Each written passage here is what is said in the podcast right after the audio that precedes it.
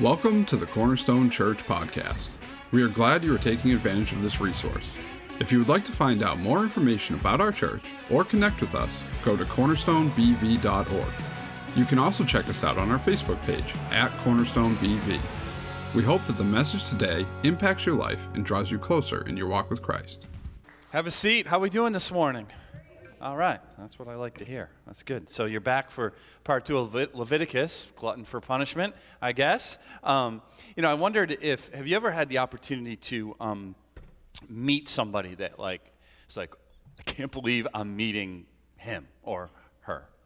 I've not really had a lot of those opportunities in my life, to be honest. Kind of boring, I guess. Um, but I do remember way back in high school, um, me and uh, a few friends of, uh, of mine, we were going to go to the Red Sox game at Fenway Park.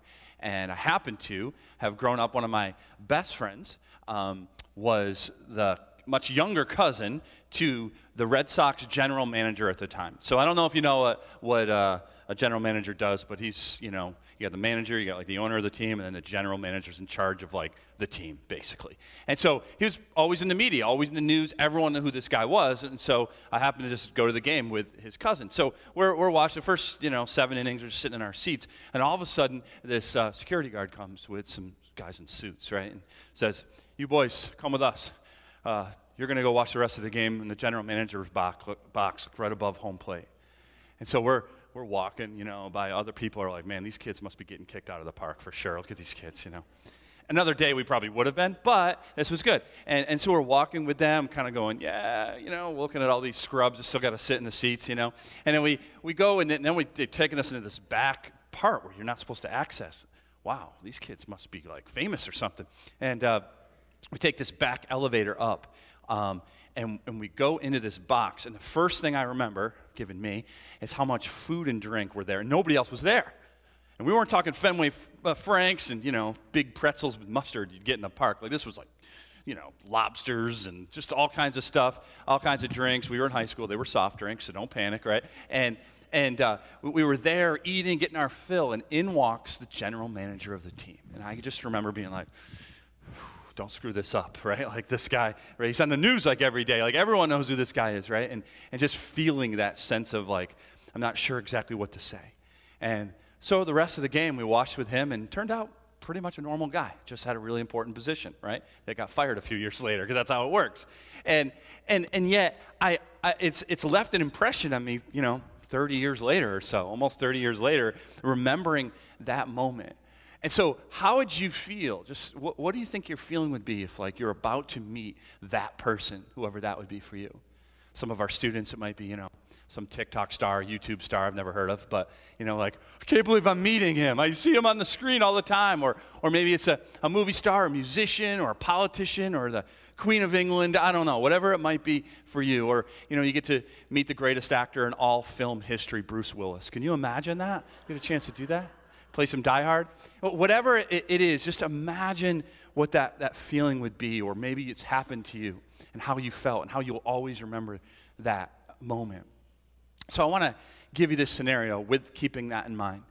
And I want you to imagine you get a text message, you know, maybe Thursday or Friday before the weekend from Cornerstone Church, and a text comes in, oh, what's going on now? Uh, and, and you see, hey, at all three of our gatherings, in person, in the flesh, is going to be Jesus Christ. He's going to be there. You can talk to him, get his autograph, you can sign the Gospel of John or something. I don't know. But, uh, and, and, you're like, you get that text message, you're like, what, what would be your feeling? Like, what would you, would, if you were headed away that weekend, you'd probably cancel your plans. I'm thinking right? If you, um, you know, you were gonna go to church, you like wake up, you're like, oh, you know what? I didn't really get enough sleep last night. I think I'm gonna sit home. Would you do that? Probably not. Definitely not, right? You'd probably come. Uh, we would come and, and we would be like, man, like, I, I, I got to forget on time. I, I got to be early, right? I got to be here. I mean, this is going to be amazing. And then as you walk in and thinking, what is it going to be like to, to meet him in the flesh, right? Just imagine what your feelings would be when you think about that. Now, if you've grown up in church or have any church experience, you know what I'm going to say next. You know, biblically speaking, he's actually present with us right now. He's with us. And when you think about the magnitude of that, that sometimes, me included, often, we take for granted. We treat it casually. But I think that's because we're human and we're very tangible people, right? So it's hard, right? It's like the Spirit of Christ present with us. Like, what is that? Like, that just doesn't feel the same. It's like if he was sitting face to face, I could talk to him, I could shake his hand, I could, you know, hug him or whatever. And, and, and I get that. I, I really believe God gets that. And in fact, as we're looking at Leviticus and early chapters of, uh, of the Old Testament, God actually had them give a, a physical presence to where he resided, his glory, right? The tabernacle. And, and he had him build it, and that's where he was. And in this tent of meeting that we started talking about last week, like it's not like that's the only place God was, right? God is always God. He's everywhere at once. And so he gave them that manifest presence so they could tangibly be in awe, right, of the holiness and glory of God. And what I just want us to see as we look at this next section of Leviticus, that the presence of God is sacred. And whenever we enter into that presence, it is a sacred, sacred thing. Before we, we look at the scriptures together, let's pray. Lord, um, we thank you that you, Jesus, are with us. You've been with us as, we, as we've uh, sang uh, songs of worship and praise, as we've fellowshiped together and prayed together, and you are with us now. This is your word. Lord, I pray that you would take it. You know every single person in this room, me included, and what we need. So I'm just praying, humbly praying, Jesus, you'd give us that, whatever that might be salvation, encouragement, conviction sense of purpose, help, whatever it might be, oh Lord, you would take your word of truth and give it to us. So we humbly just plead with you on the behalf of Jesus. In his name we pray. And all God's people said, Amen. Amen. So, um, we, we started this eight week journey in Leviticus last week. A lot of you might be here, but it's okay if you weren't. Um, and really, just uh, we're taking each of the uh, kind of eight sections, at least that I've, I've uh, built out, and one message on each one. So you don't have to worry. It's not like we're going line by line through the book of Levit- Leviticus. Uh, we did print out more reading guides out on the, the, the desk out there in the foyer. Um, uh, all of them that we've printed out the last two weeks have gone, so we'll just keep printing them until they stay. We assume at that point all of you who want one have one. That is not a major study guide. It just kind of helps you to know, all right, this is what we're going to be covering because I absolutely cannot cover every verse of, you know, like last week we went through seven chapters and we, we weren't, if I went line by line, we'd still be here from last week, right? Um, and so we're not going to do that, but that, that just helps you to kind of really get the, the context of what we're, we're looking at. And so if you were with us last week, this is going to look familiar. It's just a rendition of that tent of meeting and, and remember, Leviticus just takes up, without any gap, um, the book of Leviticus takes up the action right after the end of the book of Exodus, which was the second book of the Old Testament. And, and so at the end of Exodus, that's of course the book where God rescues his people from Egypt and from slavery. And at the end, you start seeing God give very precise instructions about building out. Remember, they, they come to the, the, the foot of Mount Sinai and they receive the law. Of course, Meanwhile, the people are building a golden calf and majorly sinning, right? And so it just kind of gives you that divide the holiness and glory of God, the sinfulness of people. And, and, so, so God gives them very specific instructions how to build the, the tabernacle. So, so this whole area, the very back uh, in the tent of meeting, is, is, is the most holy place. That's where God's special glory resides. That's the tabernacle right? And then there's, there's a, a, veil, a very thick, very precisely woven veil that, that, that blocks everybody except for once a year, and we'll get to that in a couple of weeks, when the high priest would go into the, the, the most holy place. And there's a Holy of Holies just in, beyond that in that tent, um, and that's where only priests could go at certain times and very specific reasons. And then beyond that, you see, we talked a lot, the fi- last week we talked about the five burnt offerings that, that God gave his people, right? To bring animal sacrifices and, and let those animals take your place, atone for your sin and the pollution of all that sin. And so the burnt offerings right in the middle there, um, and then the slaughter tables and all of that. And so we've seen already God give those instructions for those offerings, right? But we haven't had them yet. You know why? Because in those chapters, you heard of this, this, uh, um, this office. It's incredibly important. It's called the priests right? So this section is about God giving precise instructions or, or them really carrying out God's precise instructions about what needs to happen for these guys to become priests. All right, so that's chapters 8 to 10. And, and, and again, we will, we'll summarize a lot of it, but I did want you to see how it began in chapter 8. And so it says this The Lord spoke to Moses, saying, Take Aaron and his sons with him, and the garments and the anointing oil, and the bowl of the sin offering, and the two rams, and the basket of unleavened bread, and assemble all the congregation at the entrance of the tent of meeting. And Moses did as the Lord commanded him, and the congregation was assembled at the entrance of the tent of meeting.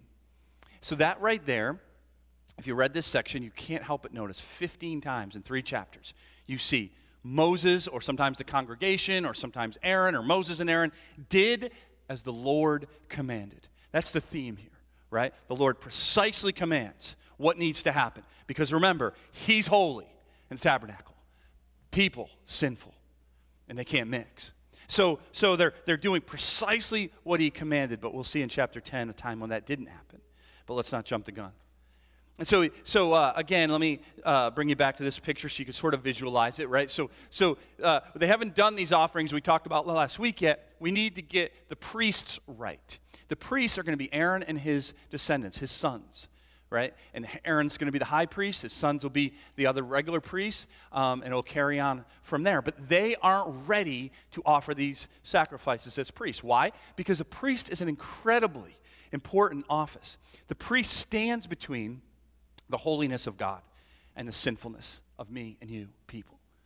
Right? That he's, he's, the, he's intercedes. He's the, uh, uh, he's the one that mediates between, takes the offering, right? And is incredibly important. So these priests got to be made ready, right? And, and so you see in, in, in chapter 8 where Aaron and his sons, they bring some of the sacrifices we talked about uh, last week. Except it's important to realize they're bringing these animal sacrifices the sin offering, the burnt offering, and peace offering, right? They're bringing them not on behalf of the people yet, but they're bringing them on behalf of themselves, right? So these priests have to be made right before they can be priests, okay?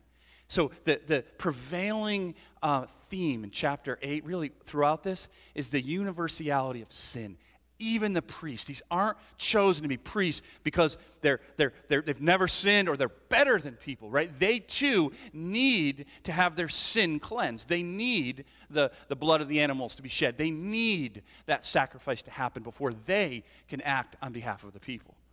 And so what happens is they come, and, and because there's no priest yet, the prophet Moses has to take up the slack. And so he, he's there, and the congregation, it's probably the chief kind of leaders of the congregation, they're there. Imagine them, see at the, the, the tent of the meeting, and they're, they're the, the entrance, I should say, and they're watching as Moses uh, and, is receiving Aaron and his sons, and they bring these sacrifices. Um, and the first thing is Moses washes them has a basin of water. You can actually see it kind of close to the tent of meeting, the blue uh, little blob on the picture. And I, that's probably kind of awkward, right? Like Moses has to wash these guys. Um, we're not told exactly how extensive this was, um, but it was a physical washing. Physical wash, when you see in the Bible, especially Leviticus, it represents this idea that I'm outwardly clean, but it's also I want to match my inside to be clean on the inside before the holiness of God right? So, so the, the, the washing is uh, incredibly important part of it. And then they can put on the garments that God gave very precise instructions, right? The, the, the priestly garments. This is a rendition, uh, artistic rendition of what the high priest, of what Aaron would have worn. Right? So this is all very, you can read in Exodus chapter 29 all kinds of instructions, right? We won't go through all of that. But I think the most important, at least for me, is inscribed on him it, it says, the high priest, holy to Yahweh, holy to the Lord. That this, this man, as a high priest, is made right so he can be set apart, so he can intercede between the holiness of God and the sinfulness of people. And so they, they put uh, the clothes on, right? And then they take this anointing oil, and it's just, it like says it basically is soaking into his clothes. And they anoint the priest, they anoint all the area around. Um, bring you back here, like the altar and, and all of the, the different places where the sacrifice, they, they anoint with oil. Okay, now it's time, once that's done, for Aaron and his sons to bring the sacrifices. And Moses acts the part of the priest. And he takes the sacrifices and he, and he, and he burns them and he does all of that. And they, and they bring a, a few different of the, of the sacrifices. And remember, these are for Aaron and his sons, right? So that they may be forgiven and made right. And so they, they bring them, and, and, and, and then, okay, uh, what happens at the end of chapter 8 is basically day one is over, right? So the rest of that week, for the rest of that week, they stay right there. The rest of the people, I'm, I'm sure, could, could go home, right? But they, they stay right there. And, and on day eight, on day eight, it's time to see has God accepted these priests to be in this position? And so now, you can read in chapter 9, um, Aaron and his sons, they bring four of the five different of the sacrifices we saw last week, except now, very important distinction, it's on behalf of them and the people. Right? They bring a sin offering. They bring a burnt offering for the atonement of sin. They even bring a, a, a grain offering for the celebration of God and a sin offering. The only thing they didn't bring was the, the guilt offering. If you remember, that one was to pay back the debt. That was for very precise occasions, so not here. But the other four, and they brought all kinds of animals, right? And, and so, but this time, okay, Moses steps aside. He's the prophet, but he's not the, the priest anymore. Aaron does it. And he takes the, the animals and he, and he takes the sacrifice exactly as God says to do, and he puts them on the burnt, uh, the, the altar that's burning. And so now the people, they're gathered to watch. Imagine you're there, right? I was like, what is going to happen? And so, in, in, and we skip ahead to verse 22 in chapter 9. It says, Then Aaron lifted up his hands toward the people and blessed them. And he came down from offering the sin offering and burnt offering and peace offerings. So he kind of comes down from the altar and he has his hands over them and he blesses them. Leviticus doesn't tell us what he said, but we're taught in uh, Numbers chapter 6. This blessing you might have heard before. This is God, a blessing God gave the priest to bless the people with. So I imagine this is probably uh, something like this, is what he said. And imagine you're there, you're gathered around, your sacrifices are burning, right? You're watching Aaron, and Aaron uh, says, the, the Lord bless you and keep you. The Lord make his face to shine upon you and be gracious to you. The Lord lift up his countenance upon you and give you peace. And there you are in this blessing of God, our Savior, who, who, who Aaron's asking that, that God will bless your family and your home and give you righteousness and peace. It's got to be a powerful moment. But you wait in expectation because now what's going to happen? So in verse 23, going back to Leviticus, Moses and Aaron went into the tent of meeting. It's the first time Aaron gets to go in there, right? Moses has been in there, but now Aaron goes in. So this is, this is critical. Is God going to be okay with this? They go into the tent of meeting. And when they came out, they again blessed the people. And this is what happened the glory of the Lord appeared to all the people, right? The glory of the Lord appears. And then uh, verse 24. And fire came out from before the Lord and consumed the burnt offering and the pieces of fat on the altar. And when all the people saw it, they shouted and they fell on their faces. Imagine if you're there. So remember, the um, sacrifices are on the altar and they're burning. Aaron had put them there. They go in, they come back out, bless the people, and then the glory of the Lord opens fire on the sacrifices and incinerates them. It would take a long time to burn those kinds of animals, right? But God, boom, and that consuming fire represents God's acceptance of this sacrifice. Aaron, you are accepted as the priest. Your sins have been paid for. You're forgiven. Right? And, and so all of the people, they watch the glory of God, as they, they see this happen, they have one reaction. And I'm telling you, it's not boredom, it's not casual. They can't help but literally just fall to their face and they just cry out in praise because of the glory of God. Imagine being there. The acceptance of that sacrifice, the cleansing of that sin. This holy God who's come to dwell with us, even though we don't deserve it. This, this theme all about look, we, we, we've all sinned, and God is holy, and yet God in His grace has made a way. Has made a way for us to be able to enter His presence and the sacredness of that. And so, chapter 9, man, it would be great, I think, if we could stop there and just revel in that and go home. But chapter 10 happened. And I don't know if you know what happened in chapter 10, but let me give you at least the beginning. This is a little time after. These are Aaron's sons, who were, of course, or, had the ordination of priest. They weren't the high priest, that was Aaron. This is now Nadab and Abihu, the sons of Aaron, each took his censer and put fire in it, and laid incense on it, and offered unauthorized fire before the Lord, which he had not commanded them. You see the structure? Remember, I said 15 times. They did as the Lord commanded. Here, Aaron's sons, they go into the tent uh, and they have where the, the, the, holy, the holy place where only priests are allowed, and they offer fire to incense. And however they did it, whatever they did, it was not as the Lord had commanded them. So now you have to, what's going to happen, right? Well, you don't have to wait long. And fire came out before the Lord and consumed them, and they died before the Lord. Then Moses said to Aaron, This is what the Lord has said Among those who are near me, I will be sanctified, set apart. And before all the people, I will be glorified. And Aaron held his peace. That's heavy. That's his sons. Aaron's, look, you've been there, right? Like, why god? Like that seems too much. It's too harsh. Like like right? And, and there's your kids and your yeah moses tells you that, that, god says hey look the closer you are to me if you're you come into my presence I mean you got to do it right or this will happen. And, and and aaron holds his peace. He's not even allowed to grieve his sons at least in that moment. That's powerful. That's hard, right? Like, especially for Americanized, kind of central type thinking that we are that we, we and I say we kind of collectively, we, we feel like we've earned a right to tell God how he should do it and what he should do and when he should do it. And if you don't do it that way, I'm not going to follow you. And it's like, but I'm God, right? You're not.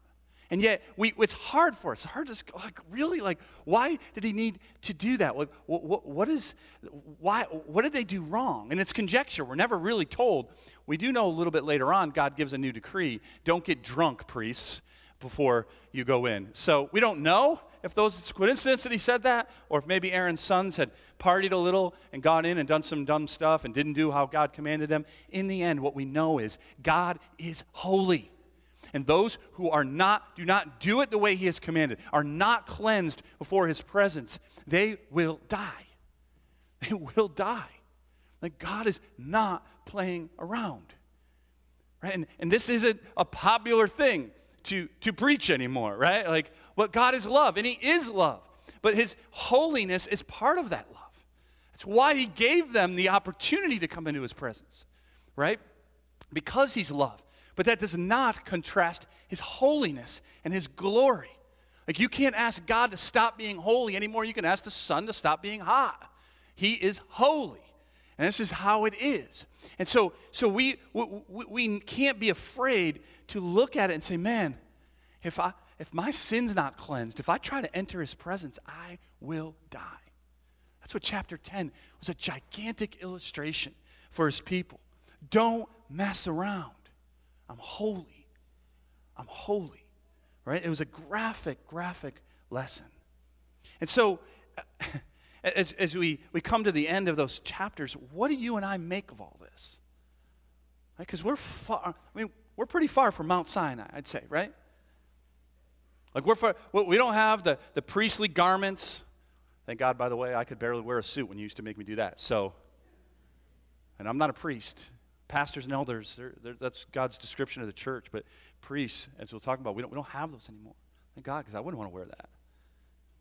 We're, we're, a long way from sacrifices and the tent of meeting and the tabernacle and all of that. So, what do we, we look at these chapters and just read them. It's like, what does this have to do with me? Lots. The first thing, to hear, hear me clearly. The first thing is we have to understand is that, that necessary for all of us is the priesthood. We all need a priest. And I know some of you are ready to kick me out of here from heresy, all right? But let me give me a chance. We all need a priest. You know why? God hasn't changed.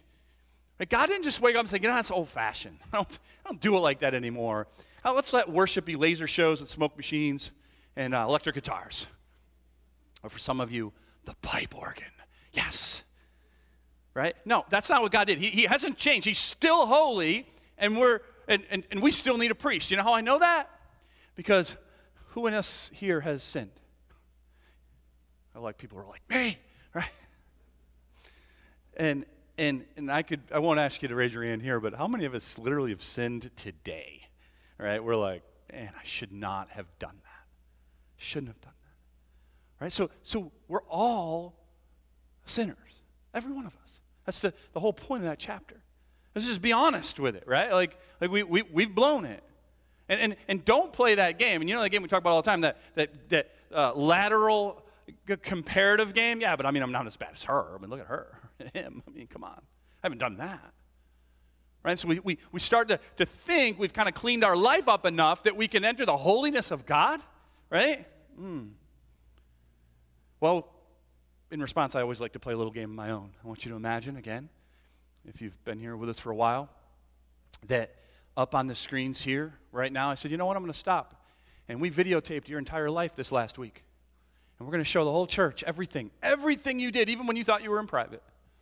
How many would still be left here watching with popcorn? You'd be running, screaming. It's like, I need to get to CVS. Sorry, Jamie, I don't have time, right? Maybe there's a couple of you that had a great week. Like, I don't know, I feel like I could withstand it. It's been a good week, right? But then I'm like, oh, by the way, we also read all of your thoughts as well. And we're going to roll that like text messages on the screen for all of us to kind of read through everything you thought this past week. Any of us left now? No, including me. I'm out, right? We're out. And so, so that, that just that illustration just helps you to bring it home. Like, man, we, we, we, we are not able to enter the holiness of God. We're like Aaron's sons if we don't have a priest. If we do not do as God commanded us, we're not cleansed before we try to try to approach his presence. Right? And so if we need a priest, then Jamie, why don't we have Aaron's son still with us? Why don't we still do that? Because, right? The answer is Jesus is our priest. He's our priest. The writer of Hebrews says it this way. This is from chapter 7. He's talking about Jesus. For it was indeed fitting that we should have such a high priest, holy, innocent, unstained, separated from sinners, and exalted above the heavens. He has no need, like those high priests, right now you know what we're talking about, right? Those high priests, Aaron and his sons, to offer sacrifices daily, first for his own sins and then for those of the people. Since he did this once for all when he offered up himself, that's the cross. Offered up himself. Verse 28. For the law appoints men in their weakness as high priests.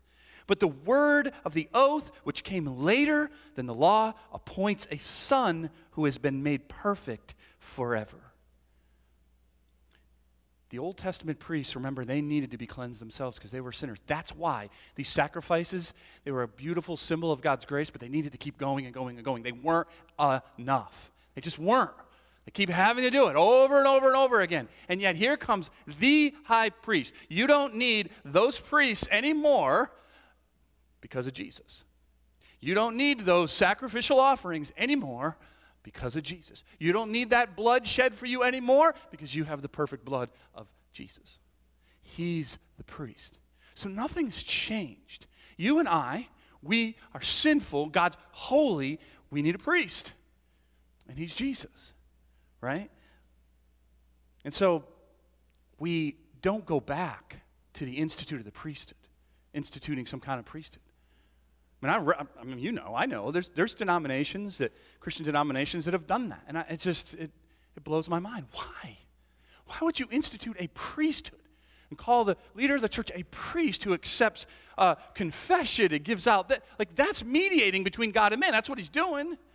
We don't need that anymore. That was once needed. Now we have the priest Right? When he died, that, that veil was torn in two. You now, if you're in Christ, you put your faith in Christ, he's your high priest. You can now go into God's presence anytime you want without an animal being sacrificed, without a priest washing you, anything like that, because of Jesus.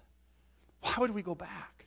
It's, it's going backwards. It's like eh, all of this stuff we see in Leviticus was to point ahead to the perfect priest and now everything that we do looks back on what was accomplished with the perfect priest who died for us. So the question is is he your priest? Not some esoteric sort of out there, I, I kind of generally believe. Is he yours? I didn't ask you did, you, did you pray a prayer when you were five? I didn't ask if you won all kinds of medals when you went to Awana or won the Golden Bible in Sunday school. And I didn't ask you if, if um, you cried at youth camp or you went to some retreat and got all kinds of emotions. All those things, great. I'm asking you, have you firmly and fully trusted that Jesus is the high priest who died for you, gave himself as an offering for you, the only way to be cleansed? God made a way. Made a way. Is he yours?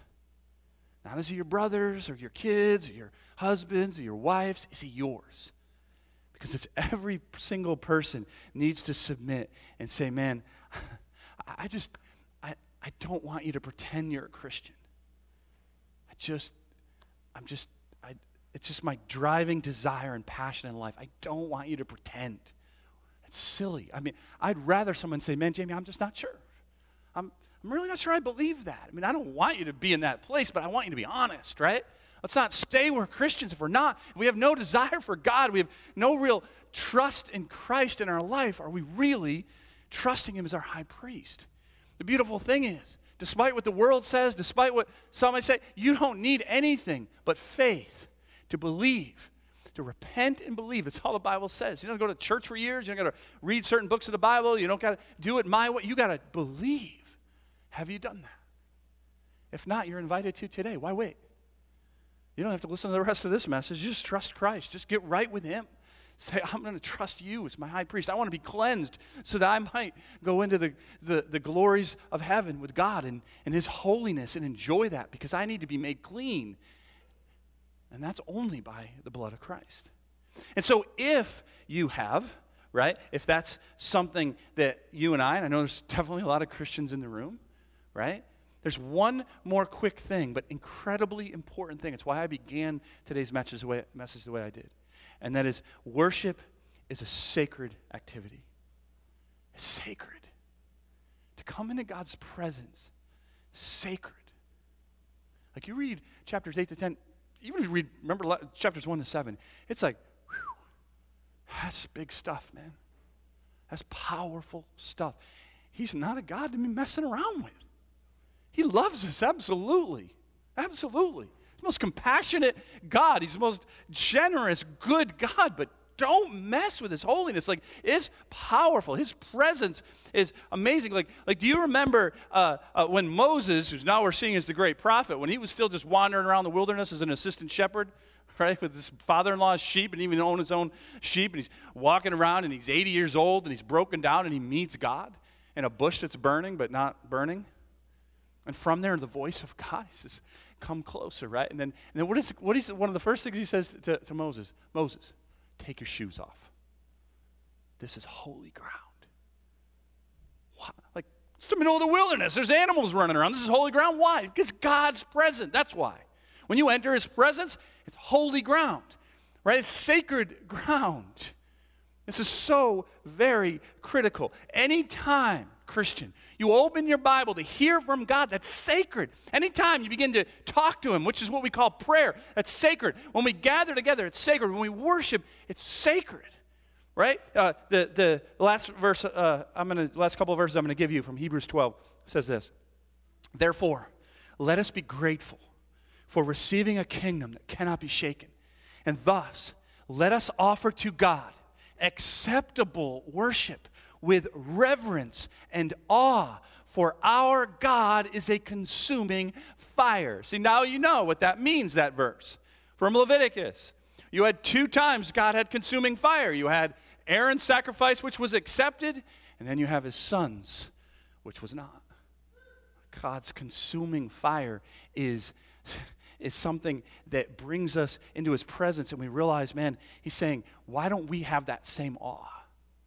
I think because of the access we've been given by Christ, we've taken it for granted. We treat it casually. We can talk to the like, and trust me, this is not high horse. You're you're dealing with this right now. I've had to deal with this all week. Of, of asking, like the Lord put on my heart, like how often I treat entering His presence so casually. Right? It's broken me several times. It still does. So believe me, I'm sitting there with you thinking, man, how often do I just think, God should want to hear from me? Why? Why? Should, the, should God want to hear from me? But He does. But why do I treat that casually? What do I what what about God bores us? Shouldn't it be enough that he's present with us? Right? Like, like why do churches feel the need? They got to do all these bells and whistles to get people excited. Like, forget about it. God should excite us. And if he doesn't, I'm not sure we know him. I'm not sure we know who he is. Right? Like, like uh, the next Marvel movie coming out shouldn't excite us more than God. The football game on later shouldn't excite us more than God. The, the Christian concert shouldn't excite us more than God. Those things are all fine. I'm not saying don't go to the movies or watch the football game. I'm just saying, like, why does God in His presence sometimes bore us or we treat it casually? And I don't know about you, but there's times I feel ashamed. Like, man, God's invited me.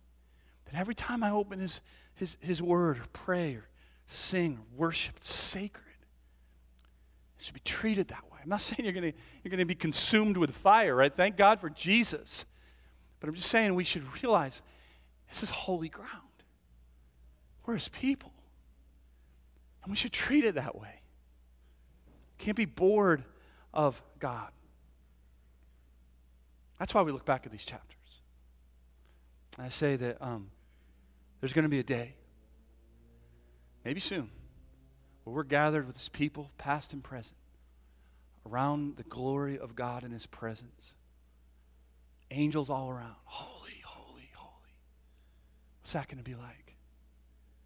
Right? We're, we're, we're going to fall to our knees before Him. We're going to realize that world, that, that wasn't our home. This is our home. Holy is God. Sacred is God. Man, that's going to be awesome. All I'm trying to say as we look back at Leviticus is let's practice what's going to someday be our reality for all time. Let's practice now. Let's begin now. So, what I want to do, I'm going to, as, as I always do, of course, is invite our worship team up to get ready to um, lead us in song. But I want to, before I just pray, invite you to just, um, if it works for you, close your eyes, breathe a little bit. If someone was already closing their eyes, nudge them awake and then tell them to close their eyes again. And as your eyes just, just are closed, just try to ask the Lord to remove distractions or what other things are trying to grab your attention.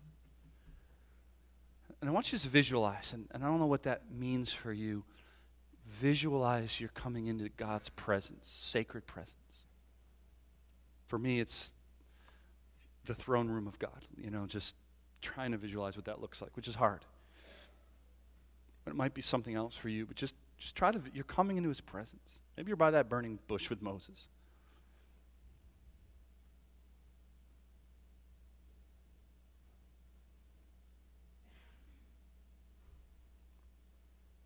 Father, I pray that as we enter your presence in song and prayer, your word, Lord, would you forgive us? Those of us who are here would agree with me for the times that we treat your, your presence with anything but sacredness. Forgive us, Lord. We know we're forgiven in Christ. We thank you for your love and your compassion and, oh, your patience. What a patient God you are. That you would send your only Son to be that perfect priest and that perfect sacrifice for us. But Lord, even now, I pray that you would give us the ability to feel, not just know, but feel your presence with us. And not just right now, I pray the rest of this week and beyond, that your people, as we open your word, whether it's in our favorite chair or outside or whenever we come to you in prayer, worship, corporately or individually, that you remind us this is holy ground. Your presence is sacred. You draw us closer in because of it. Lord, I pray that those who are in the room that have never made or trusted Jesus as high priest of their life. That you stood between the holiness of God and their sin and you paid it all. That today would be the day you saved them. Lord, I have no power to save them, but you do. And I, unashamed and, and just with great humility, call on you to show them the truth of who Jesus is and show them that they are made whole and made right because of you. And that today they would know that they will be in the kingdom forever because of you. They would just confess their sin, trust you, Jesus. We celebrate that. That we as a church could come alongside and come around them and help them to see who you are. Use us, Lord. We thank you that you are holy, holy, holy. In Jesus' name we pray. And all God's people said, Amen. You're certainly free to sit if you want, or invite you to stand as we sing together, whichever is better for you.